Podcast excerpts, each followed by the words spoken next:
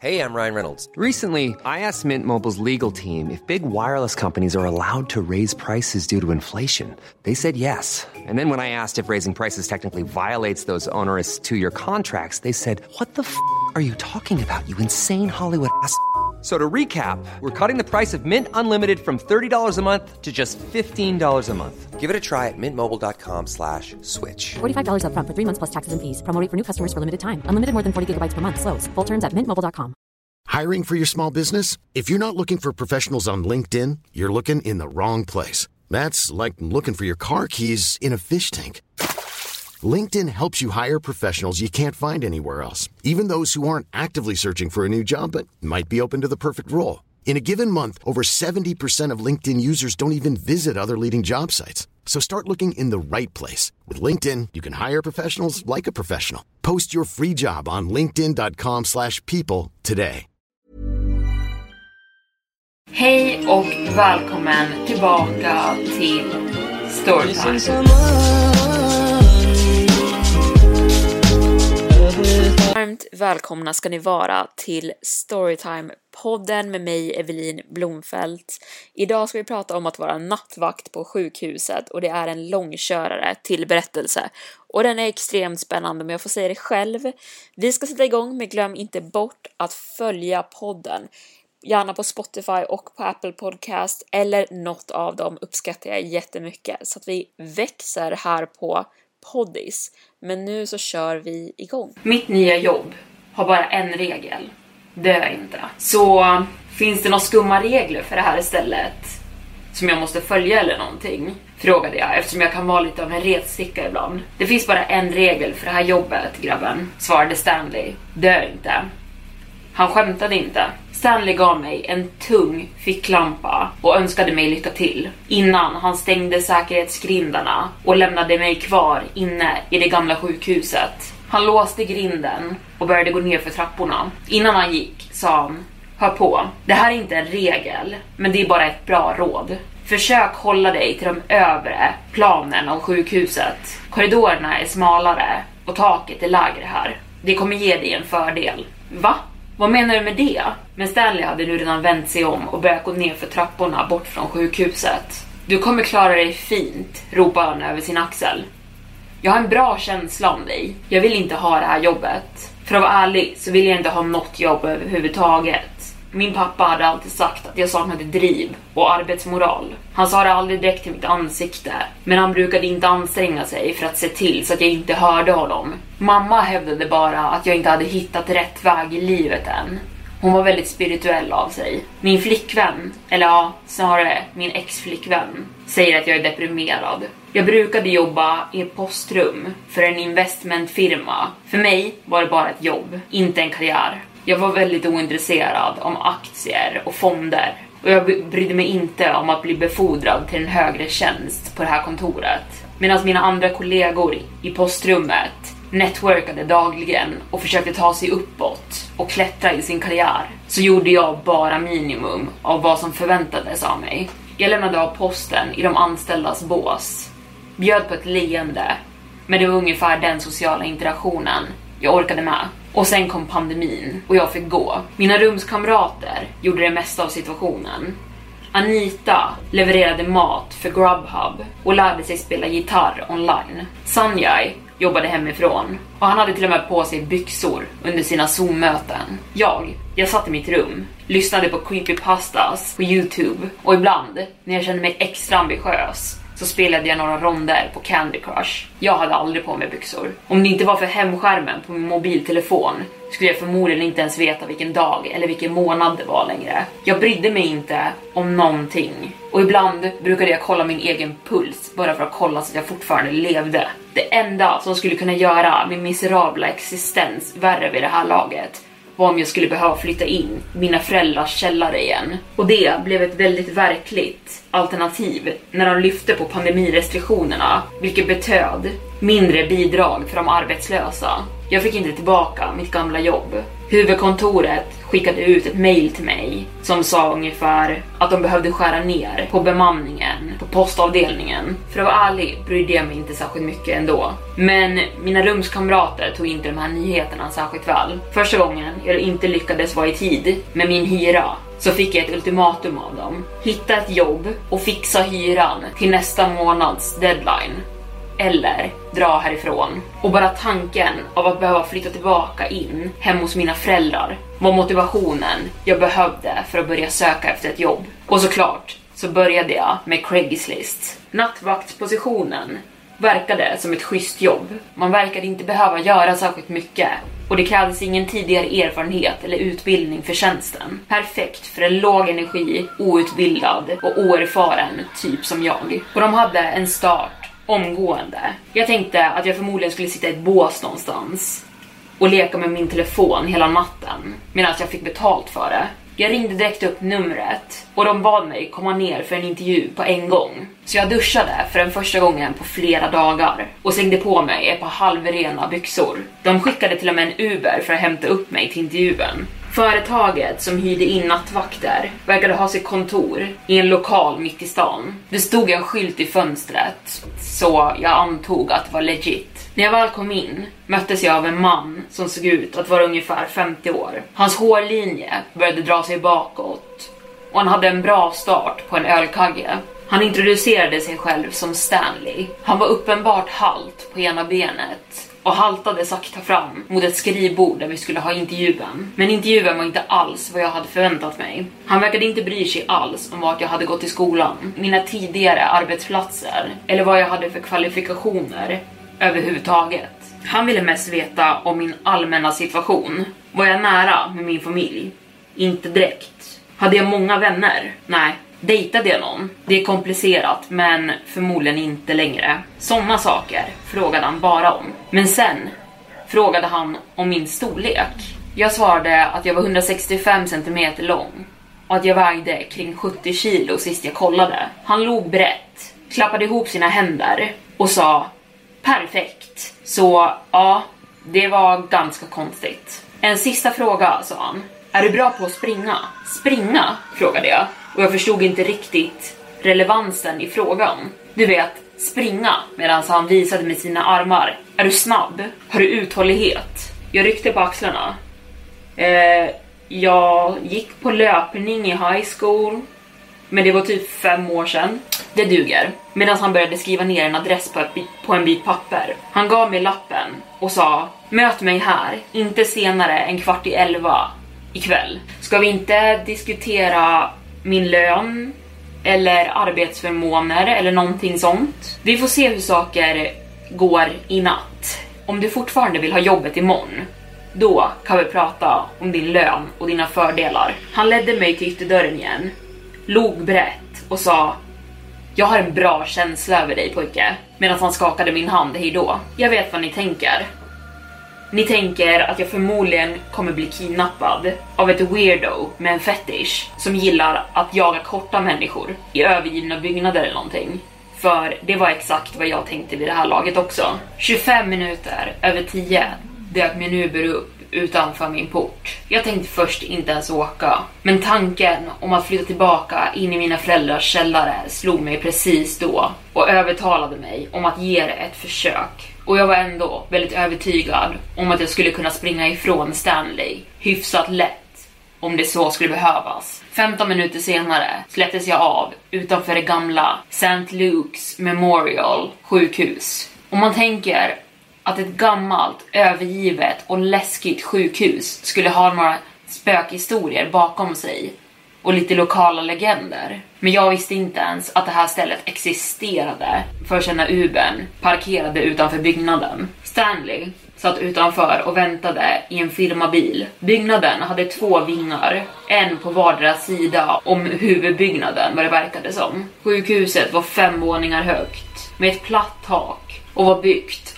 av vitt tegel. Alla fönster täcktes om vad som såg ut att vara väldigt stabila metallbalkar och en hög mur omgav resten av sjukhuset med vass taggtråd som skulle skrämma bort vem som helst från att bryta sig in här. Så Vad exakt är tanken att jag faktiskt ska göra här?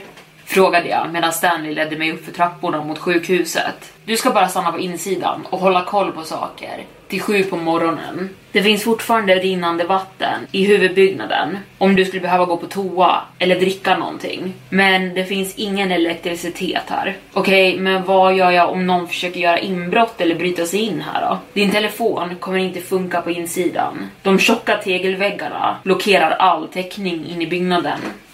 Men oroa dig inte. Ingen försöker någonsin bryta sig in här. Gör bara vad du än behöver för att ta dig igenom natten. Och jag kommer tillbaka och hämtar dig vid klockan sju. Det var flera varningsflaggor som poppade upp i mitt huvud medan han berättade det här. Men istället för att överväga dem så var jag upptagen med att bli besviken över att jag inte kunde kolla på Youtube hela natten. Och det var då jag bestämde mig för att skämta till det och fråga om det fanns några regler. De första timmarna var händelsefattiga. Jag spenderade dem med att vandra runt i sjukhuskorridorerna och utforska. Jag sken in min ficklampa i alla gamla operationssalar och patientrum. Huvuddelen av sjukhuset var som en stor ankomsthall. Golvet var täckt av mörkgråa kakelplattor och väggarna var en neutral beige ton. Till och med utan alla dessa år, övergivet och förfallet, så måste det här stället varit extremt deprimerande. En lång korridor bredvid receptionsdisken ledde längre in i byggnaden. Bredvid en uråldrig gammal hiss fanns trapporna som ledde till olika nivåer av sjukhuset. Det fanns en kafeteria, ett kök, några administrationskontor och ett väntrum. De flesta gamla möblerna och utrustningen hade tagits bort men det låg fortfarande några udda verktyg lite här och var i byggnaden. Tomma skrivbord, filkabinetter och några kontorstolar. Ni vet, sådana saker. I väntrummet stod vad som såg ut som upp och nervända trafikkoner utspridda här och var i rummet. Jag hade ingen aning om vad de var för någonting förrän jag gick närmare och insåg att de var fyllda av sand och gamla cigarettfimpar. Det här stället måste alltså ha stängt innan jag ens föddes. För jag kan inte minnas en tid när det någonsin skulle varit lagligt att röka inuti sjukhus. Båda vingarna på sidorna av sjukhuset hade en stor central hall med nödutgångar på båda sidorna av väggarna. De långa korridorerna kantades av flera kontorsrum, förmodligen de som tillhört alla läkare som en gång hade jobbat här. Alla dörrarna stod vidöppna och släppte in det svaga skenet utifrån från gatubelysningen. Det var tillräckligt mycket ljus för att jag egentligen inte skulle behöva använda ficklampan.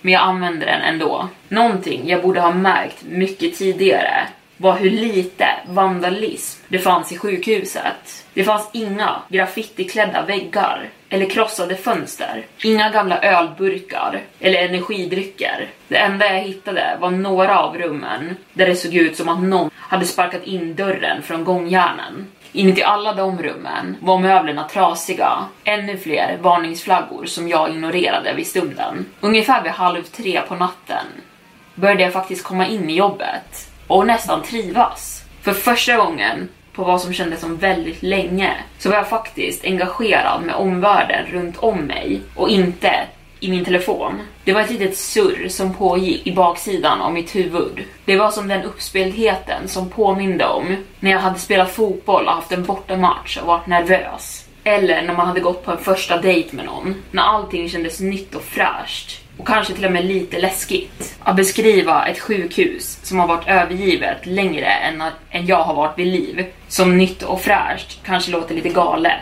Jag vet, men det var så det kändes just nu. Det var då jag hörde kraschen. Den kom långt bort ifrån och ljudet av den ekade genom korridorerna i sjukhuset. Det lät som den kom underifrån. Jag hade sett en skylt som pekade mot källaren där det hade stått tvättrum förråd, pannrum och likrum. Men jag hade inte gått ner där än. Hur mycket jag än diggade den här utforska ett övergivet sjukhus-grejen jag höll på med, så var jag inte redo att vandra ner till några gamla likrum än. Och precis när jag hade övertalat mig själv om att kraschen jag hade hört bara var något gammalt skräp eller någon gammal möbel som hade tippat över, så hörde jag fler dunsar och brakar. Jag stod mitt i korridoren i den nordvästra vingen av sjukhuset. kanske 20 meter bort från vart den kopplades ihop med huvudentrén. Och bortom entrélobbyn och receptionsdisken runt hörnet fanns trappan som ledde ner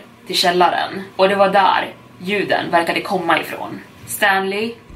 Är det där du? ropade jag genom korridoren mot hållet där ljuden kom ifrån medan jag pekade ljuset från min ficklampa åt det hållet. Min röst var svag, mer som ett krax i min torra hals. Ljusstrålen från min ficklampa skakade i min hand. Prankar vi den nya anställda va? Och det var då jag såg det. Längst bort, i ljusstrålen av min ficklampa, dök ett par smala, spindellika fingrar upp runt hörnet av väggen. De greppade runt hörnet och sakta så dök ett huvud upp. Det var så högt upp från marken att det nästan nuddade taket. Det var förlängt och missformat med en hudfärg som såg förruttnad och likblek ut och dens hud sträcktes stramt över dens dödskalleliknande benstruktur. Tunt svart hår i knutar hängde från dens skalle. Dens ögon såg insjunkna ut som två vattenbrunnar långt bak i dens skalle och de reflekterade ett silversken så som ett ljus i ljuset av min ficklampa. Sen log den mot mig och blottade en rad av hemska förruttnade tänder. Oh my fucking god, skrek jag medan jag vände mig om för att börja fly. Jag sprang i en blind panik utan att veta vilken flyktväg jag skulle ta. Den enda planen jag visste var att sätta så mycket avstånd mellan mig och vad det där än var för någonting som möjligt. Den satt fart och jagade mig, såklart. För varför skulle den inte göra det? Det är vad monster gör. De jagar människor och sen dödar de dem.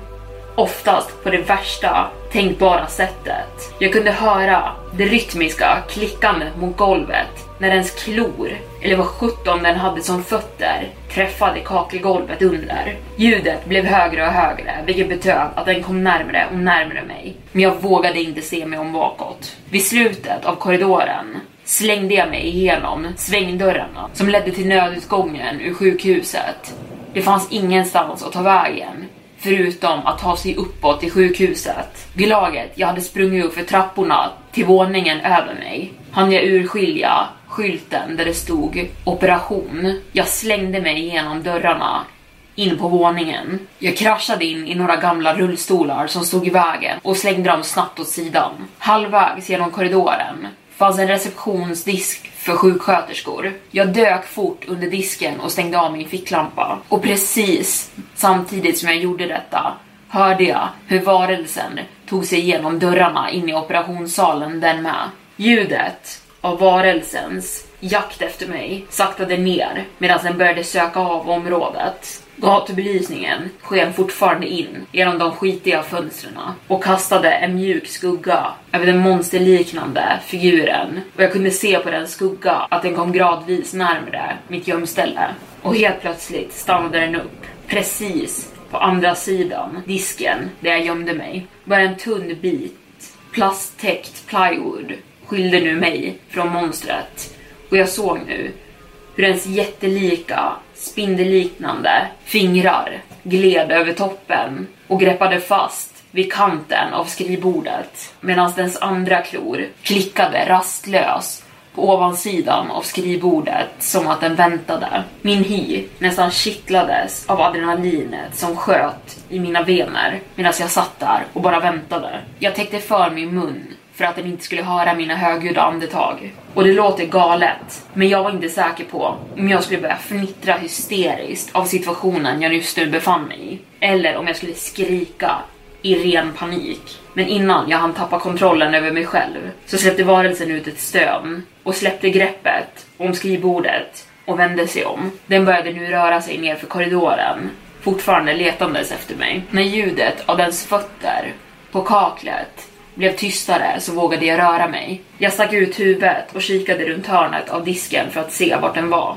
Jag såg då att den hade rört sig längre ner för korridoren. Den var svagt människolik i sin skepnad, men den var så benig så man kunde se dess benknotar och den var enorm. Den måste varit ungefär 3 eller 4 meter hög och den böjde sig nästan dubbel för att få plats i sjukhuskorridorerna medan den kämpade sig för att ta sig fram i de trånga hallarna. Nu förstod jag Stanleys konstiga råd han gett mig när jag kommit in i byggnaden om att hålla mig till de övre våningarna av sjukhuset. För om den där saken skulle lyckas sträcka sig till hela sin längd skulle jag aldrig hinna springa ifrån den ens en meter. Jag gled nu ut från under disken och ställde mig upp. Men medan jag gjorde det slog ficklampan i min hand av misstag in i väggen bredvid mig och det gjorde en liten duns. Det var inte mycket av ljud, men det var tillräckligt. Varelsen svängde om på stället, fick syn på mig och röt högt. Sen kom den springandes med full fart igen mot mig. Jag tog fart och sprang tillbaka mot trapporna som ledde neråt. Det var mitt enda val.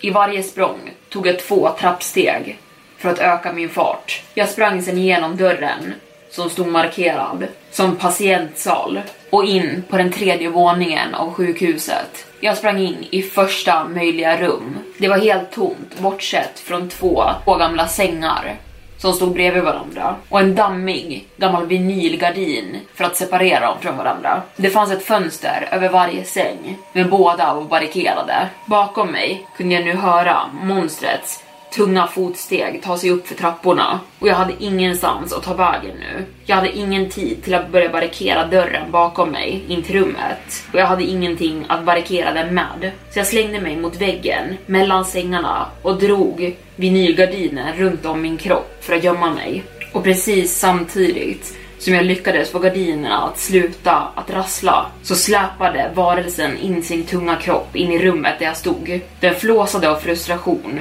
när den inte direkt hittade mig. Den slog hårt i en av sängarna och slashade sen sina stilettolånga klor genom draperiet precis ovanför mitt huvud, vilket fick den att släppa. Och medans gardinen föll mot golvet följa med den. Medan monstret i ren ilska slog sönder den andra sängen låg jag bara där, extremt stilla. Jag rörde mig inte ur fläcken och gjorde inget ljud ifrån mig. Inte ens när en del av den ena sängen lossnade och föll rakt på min tinning så hårt så det fick mig att se stjärnor gjorde jag ett minsta pip ifrån mig. Varelsen stod kvar ett tag och grymtade för sig själv av ilska innan den la sitt fokus på korridoren igen och lämnade rummet. Jag låg kvar på golvet under gardinen, tyst och stilla medan jag sipprade in luft så tyst jag bara kunde mellan mina tänder och stod emot impulsen av att antingen skrika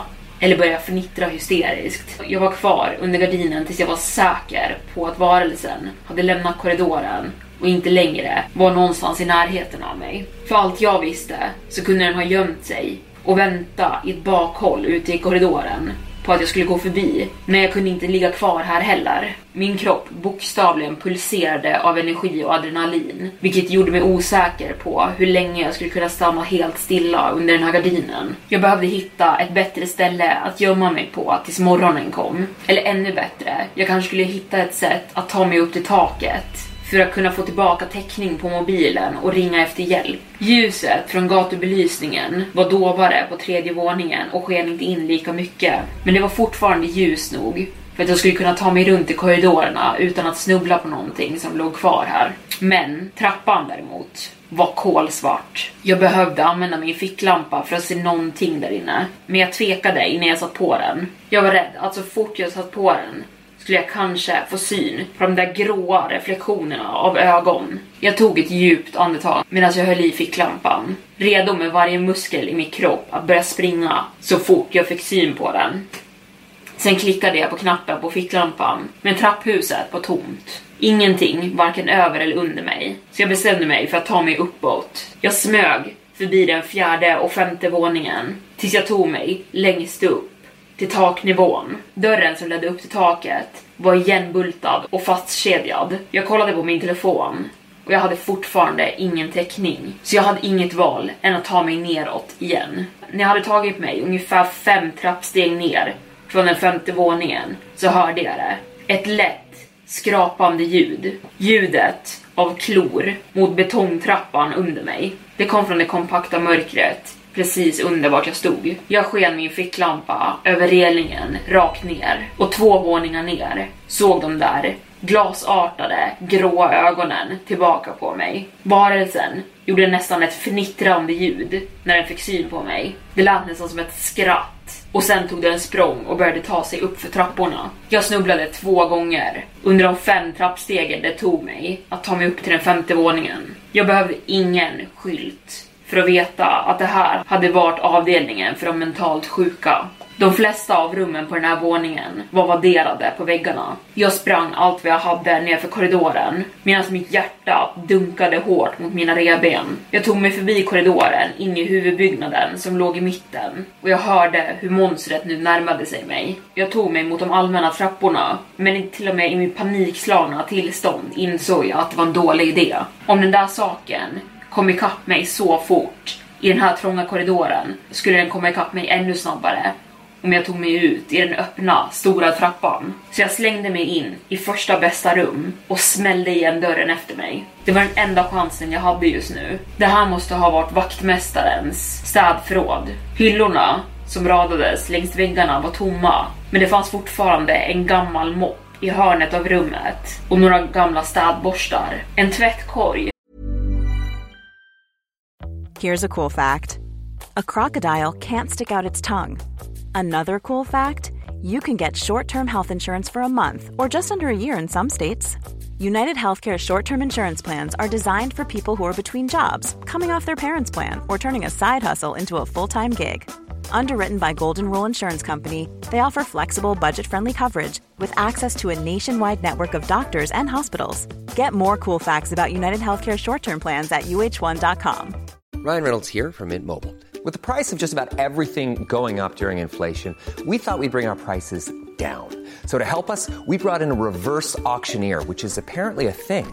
Mint Mobile unlimited premium wireless. Ready to get 30, 30, bit to get 30, bit to get 20, 20, 20, bit to get 20, 20, bit to get 15, 15, 15, 15 just 15 bucks a month. So, Give it a try at mintmobile.com slash switch. $45 upfront for three months plus taxes and fees. Promo rate for new customers for limited time. Unlimited more than 40 gigabytes per month. Slows. Full terms at mintmobile.com.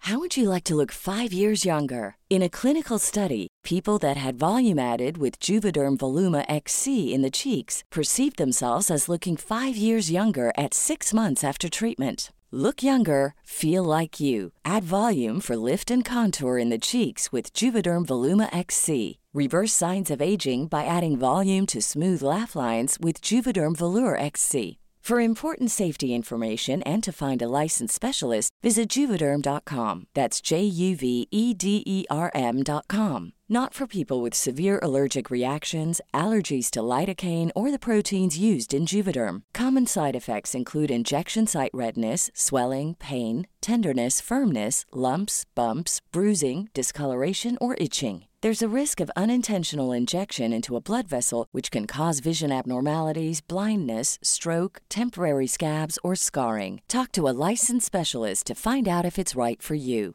Hey, it's Ryan Reynolds, and I'm here with Keith, co star of my upcoming film, If, only in theaters, May 17th. Do you want to tell people the big news?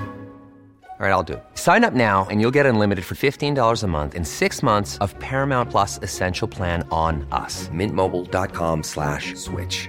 Upfront payment of $45 equivalent to $15 per month. Unlimited over 40 gigabytes per month. Face lower speeds. Videos at 480p. Active Mint customers by 531.24 get six months of Paramount Plus Essential Plan. Auto renews after six months. Offer ends May 31st, 2024. Separate Paramount Plus registration required. Terms and conditions apply if rated PG.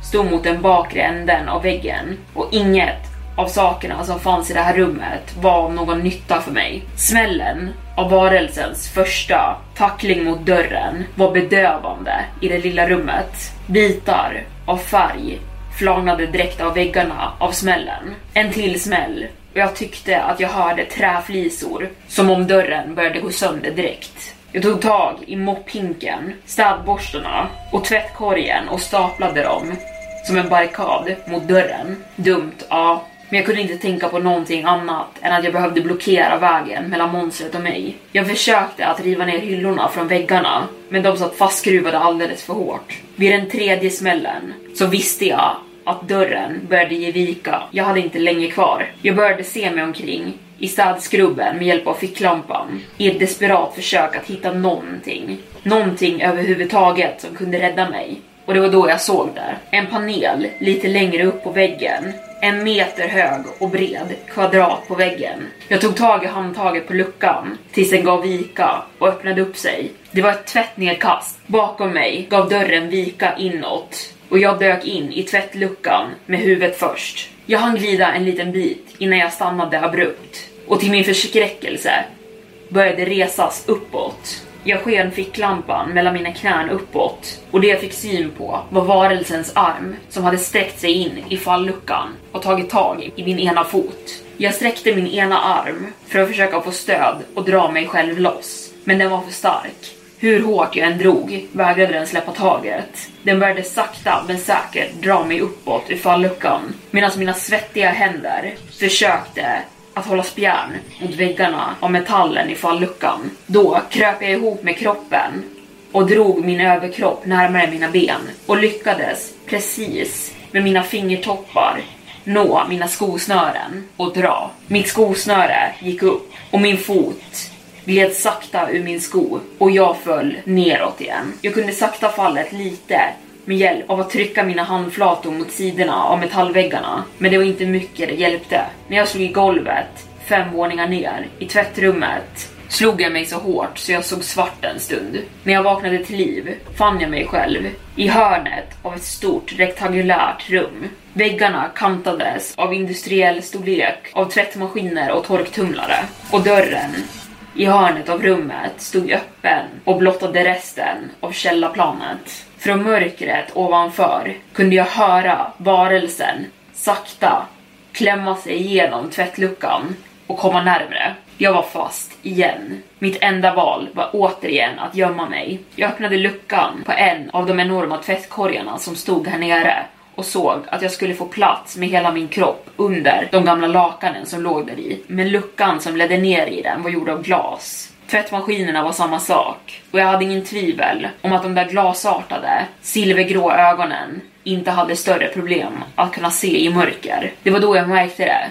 Utrymmet mellan väggen och de bakre maskinerna i rummet var precis stort nog för mig att kunna klämma mig in i springan och gömma mig. Jag stängde av min ficklampa och gled sakta in bakom torktumlarna i rummet. Och det dröjde inte länge förrän monstret dök upp i tvättrummet. Det första den gjorde när den kom ner i tvättrummet var att dra upp alla luckorna till torktumlare och tvättmaskiner i rummet. Och sen såg den ner i alla tvättkorgar och letade frenetiskt efter mig där i. Jag kände mig glad att jag hade tänkt steget längre och inte gömt mig där i. Men allt damm och spindelnät bakom maskinerna kittlade mig så mycket i näsan så jag var rädd att jag skulle nysa när som helst. Att gömma sig bakom tvättmaskinerna utan gamla dammfilter hade varit det smartare valet. Varelsen nådde änden av maskinerna och verkade stå och överväga en stund medan jag stod och höll mig för näsan, oförmögen att ens andas och vid laget min bröstkorg började krampa av bristen av luft så röt varelsen till,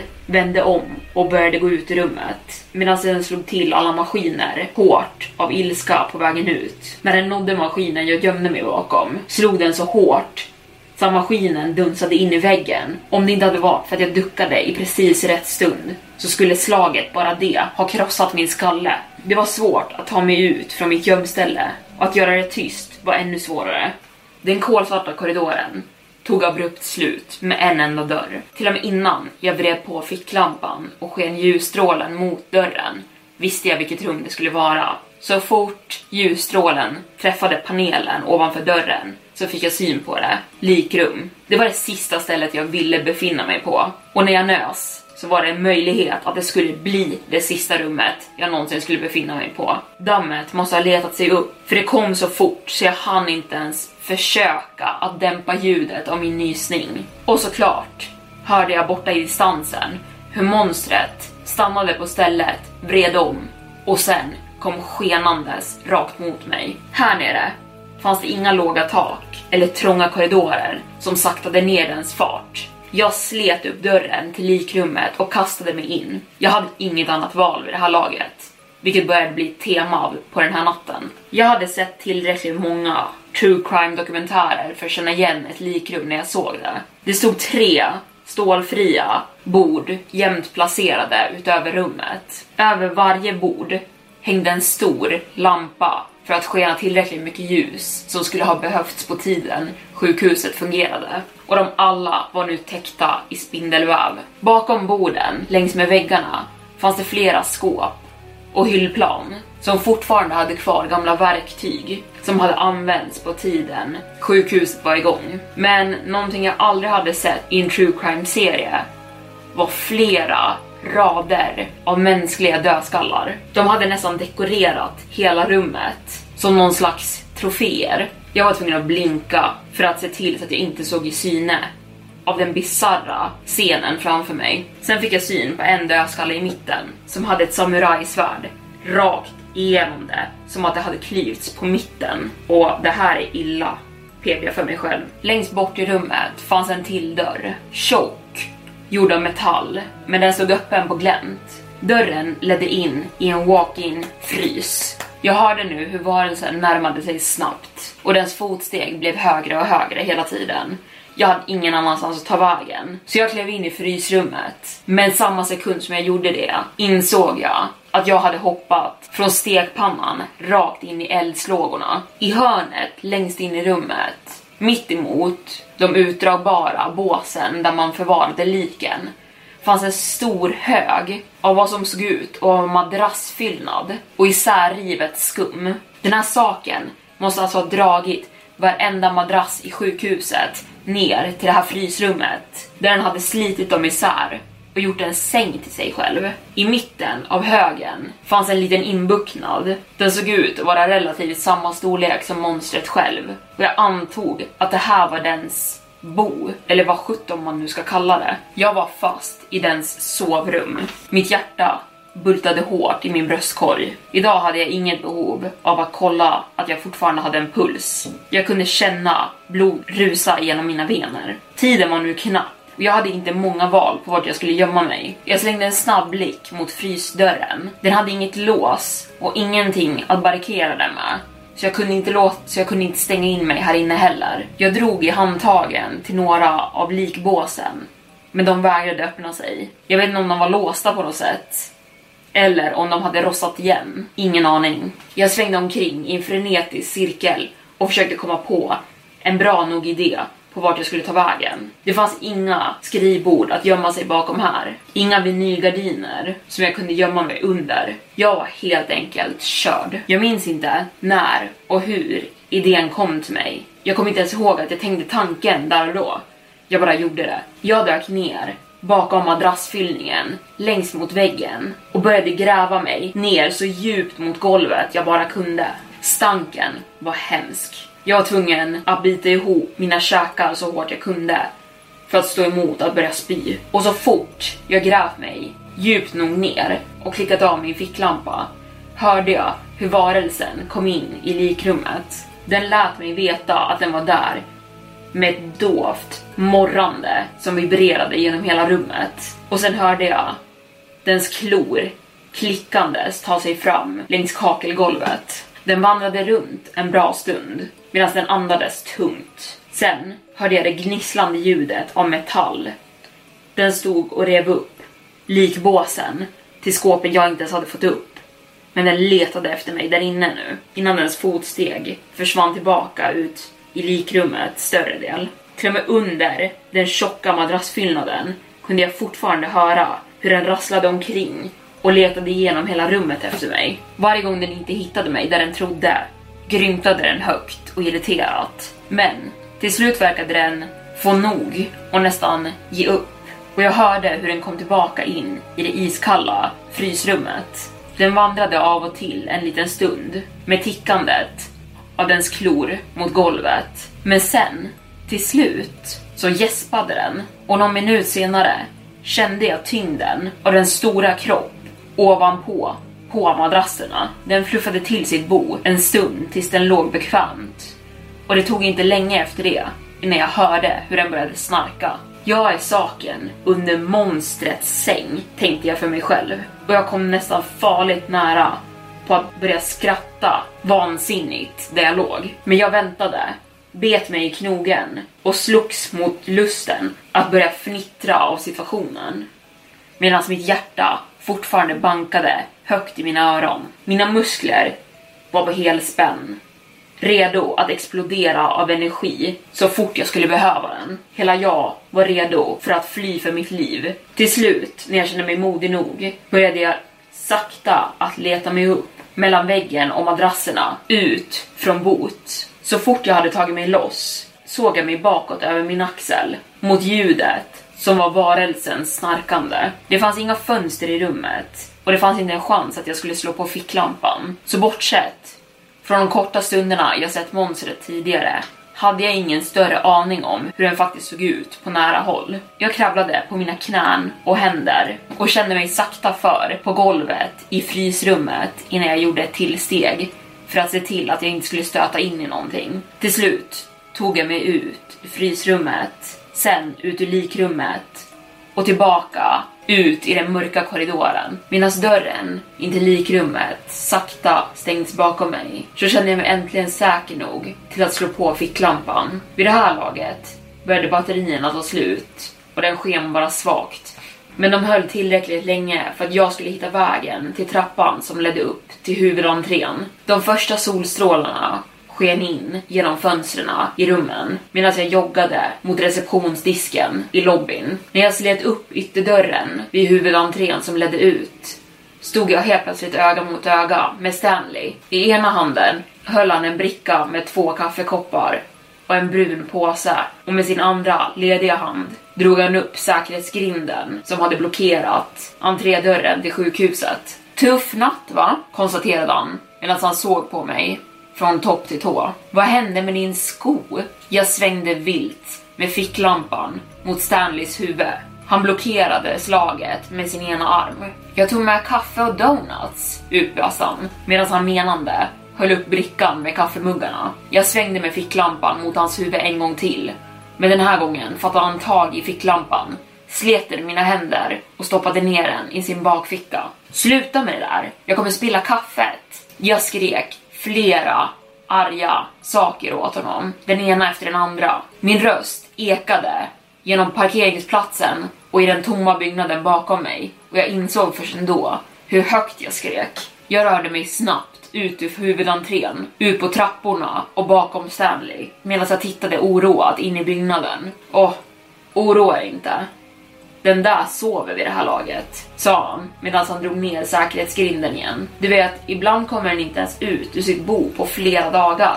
Och ibland går det flera veckor. Men du, din olycksfågel, du stöter på den din första natt. Men du överlevde. Bra jobbat. Jag visste att jag hade en bra känsla om dig. Vad i helvete? Så du vet att det finns ett monster? Nåväl, ja, det är i princip mitt jobb. Hitta människor som kan hålla den upptagen.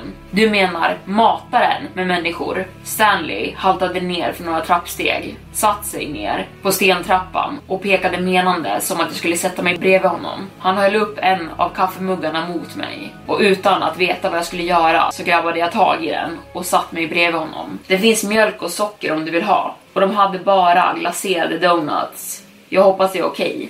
Jag gav honom en kylig blick medan jag höjde på ögonbrynet och grabbade tag i en donut. Jag har aldrig varit mycket av en kaffedrickare, så jag visste inte riktigt vad jag gjorde när jag började hälla massor av mjölk och socker i mitt kaffe, medan Stanley bara såg på och höjde ena sitt ögonbryn. Vad? frågade jag. Inget, sa han och flinade. Ta så mycket du vill. Jag kan dricka mitt svart. Den första klunken kaffe var vidrig, men den andra var så god. Jag fiskade fram en donut ur den bruna papperspåsen som låg på trappen och slukade nästan halva direkt. Jag är mer en avocado toast person. Men den här donuten var det bästa jag någonsin ätit. Stanley sippade på sitt kaffe medan han grimaserade åt smaken. Det är inte det att vi matar den, det är mer det att vi underhåller den, sa han och fortsatt. Jag menar, ja, såklart. Det händer vid få tillfällen att någon dödas. Men vi försöker vårt bästa för att undvika det. Målet här är att hålla den upptagen. Någon måste vara där inne varje natt. Bara utifall varelsen vaknar. Så den har någon att jaga omkring. Annars blir den uttråkad. Och då börjar den leta efter sätt att ta sig ut ur sjukhuset. Och det är en dålig sak. Om den tar sig ut. Vi har egentligen ett vanligt team som turas om att springa igenom hallarna i sjukhuset. Men Russo råkade ut för en olycka. Det var därför det öppnade upp sig en ledig plats och vi behövde någon ganska akut. Med olycklig olycka menar du blev uppäten? Nah, hon blev påkörd av en bil, bröt sitt bäcken och du bara valde den första möjliga idioten som klev in genom dörrarna och sökte jobbet. Han skakade på huvudet. Nej, det var tre andra som sökte det här jobbet. Jag valde dig för att du hade störst chans till överlevnad. Och om saker skulle gått snett så hade du varit den som skulle ha blivit minst saknad. Hej! Jag har föräldrar, jag har rumskamrater. Om jag skulle försvinna så skulle de märka det. Ja, säkert, men skulle de sakna dig? Han hade mig där. Du kunde i alla fall varit lite mer specifik i jobbannonsen om vad jobbet faktiskt gick ut på. Stanley satt nästan kaffet i halsen när han skrattade. Ja, men säkert. Hjälp sökes. Monsterbete.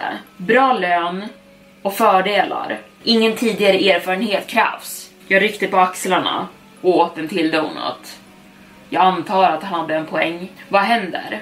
Frågade jag med munnen full av socker och kolhydrater. Jag menar, om den tar sig ut. Har du någonsin hört talas om Sankt Mill-massakern? Jag tyckte det lät bekant. Någonting som hände när jag var i grundskolan, om jag inte minns fel.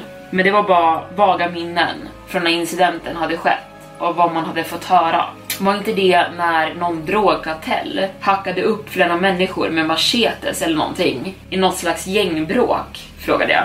Det är berättelsen som tidningarna fick. Men det var inte kartellen och det var inte machetes, sa Stanley medan han nickade menandes mot sjukhusdörrarna. Men om den där saken är så farlig, varför dödar inte bara någon den? frågade jag. Åh, människor har försökt. Vapen, eld, elektricitet, pil och båge, doppade i heligt vatten.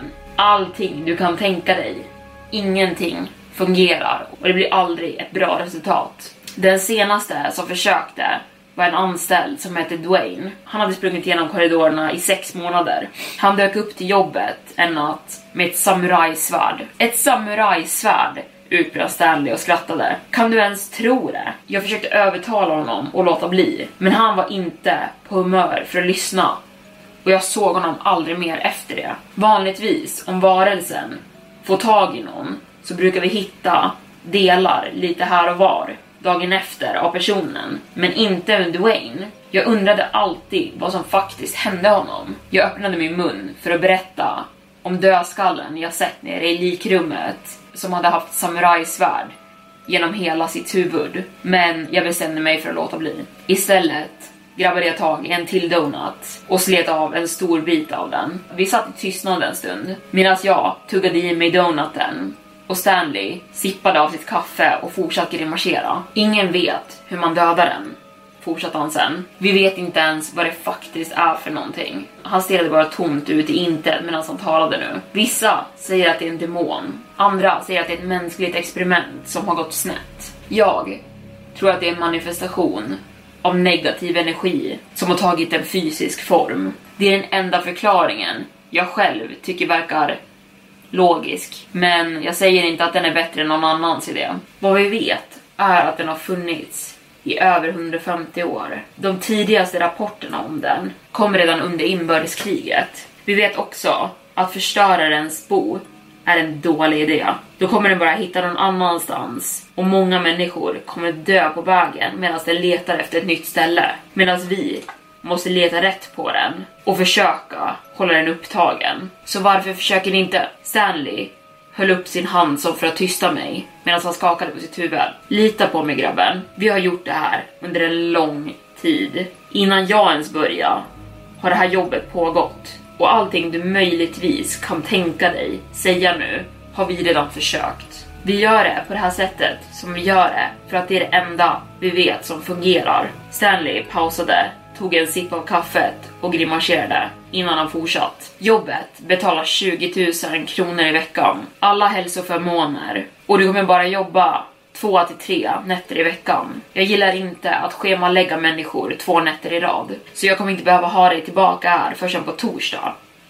Är du galen? utbrast jag medan jag nästan kvävdes på donuten medan jag sa det. Det finns inte en chans i helvete att jag någonsin kommer gå in där igen. Om du behöver hitta någon som skulle ligga kunna gömma med ett monster så kan du ju lika gärna testa att göra det själv. Eller är du för rädd? Jag sprang genom korridorerna i åtta år, grabben. Stanley sträckte sig ner och drog upp sitt byxben som nu blottade ett titaniumben där hans riktiga en gång hade funnits. Saker gick snett en natt. Åh, förlåt, muttrade jag skamset. Stanley ryckte på axlarna. Företaget gav mig en ny position där mitt jobb blev att anlita andra som kunde göra det. Vi försöker att ta hand om människorna som tar på sig det här ansvaret. Det här jobbet talar inte lika bra som om jag sprang i korridorerna. Och ibland, ja, så råkar jag skicka in folk till sin egen död. Det suger, men någon måste göra det. Sen satt vi tyst en stund igen. Jag fortsatte att knapra på min donut medan jag tänkte och Stanley fortsatt att dricka sitt kaffe och grimasera äcklat efter varje klunk.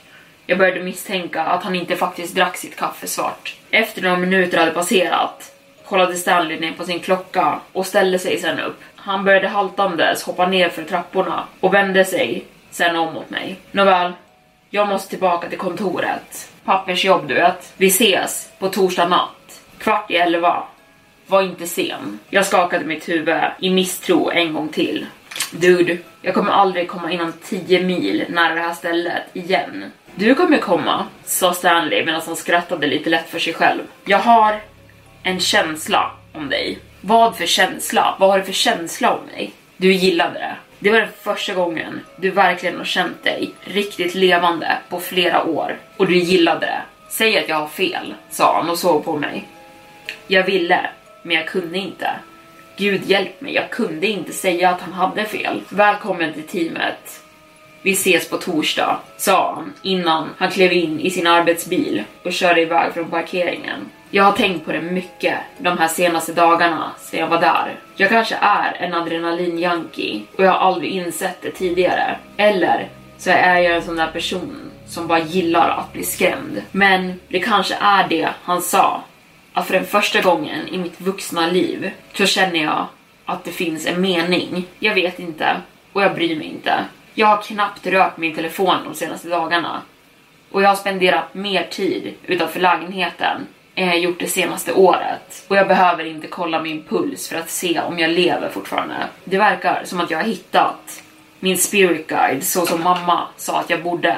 Och min spirit guide är ett tre meter högt monster som gillar att klyva folks skallar med samurajsvärd. Klockan är nu kvart över tio, torsdag kväll. Jag står och väntar på att min Uber ska komma och hämta upp mig och köra mig till St. Luke's medan jag skriver ut det här. Jag antar att Stanley hade rätt om mig, trots allt. Önskar mig lycka till. Och där stänger jag igen Storytime-boken för denna gång och ska lämna er. Hade ni tagit det här jobbet, alltså 20 000 på en vecka är inte dåligt. Alltså jobba två dagar i veckan och eventuellt bli jagad av ett monster. Det är liksom så här nästan värt det. Nästan. Men glöm inte bort att följa podden på samtliga plattformar eller någon av dem. Dela den gärna om du tycker om den. Men nu säger jag hejdå och vi ses på onsdag. Nej, vi ses inte, vi hörs. Förlåt. Vi hörs på onsdag. Hejdå. Planning for your next trip? Elevate your travel style with Quince. Quince has all the jet setting essentials you'll want for your next getaway, like European linen, premium luggage options, buttery soft Italian leather bags, and so much more. And is all priced at 50 to 80% less than similar brands. Plus, Quince only works with factories that use safe and ethical manufacturing practices. Pack your bags with high-quality essentials you'll be wearing for vacations to come with Quince. Go to quince.com/pack for free shipping and 365-day returns.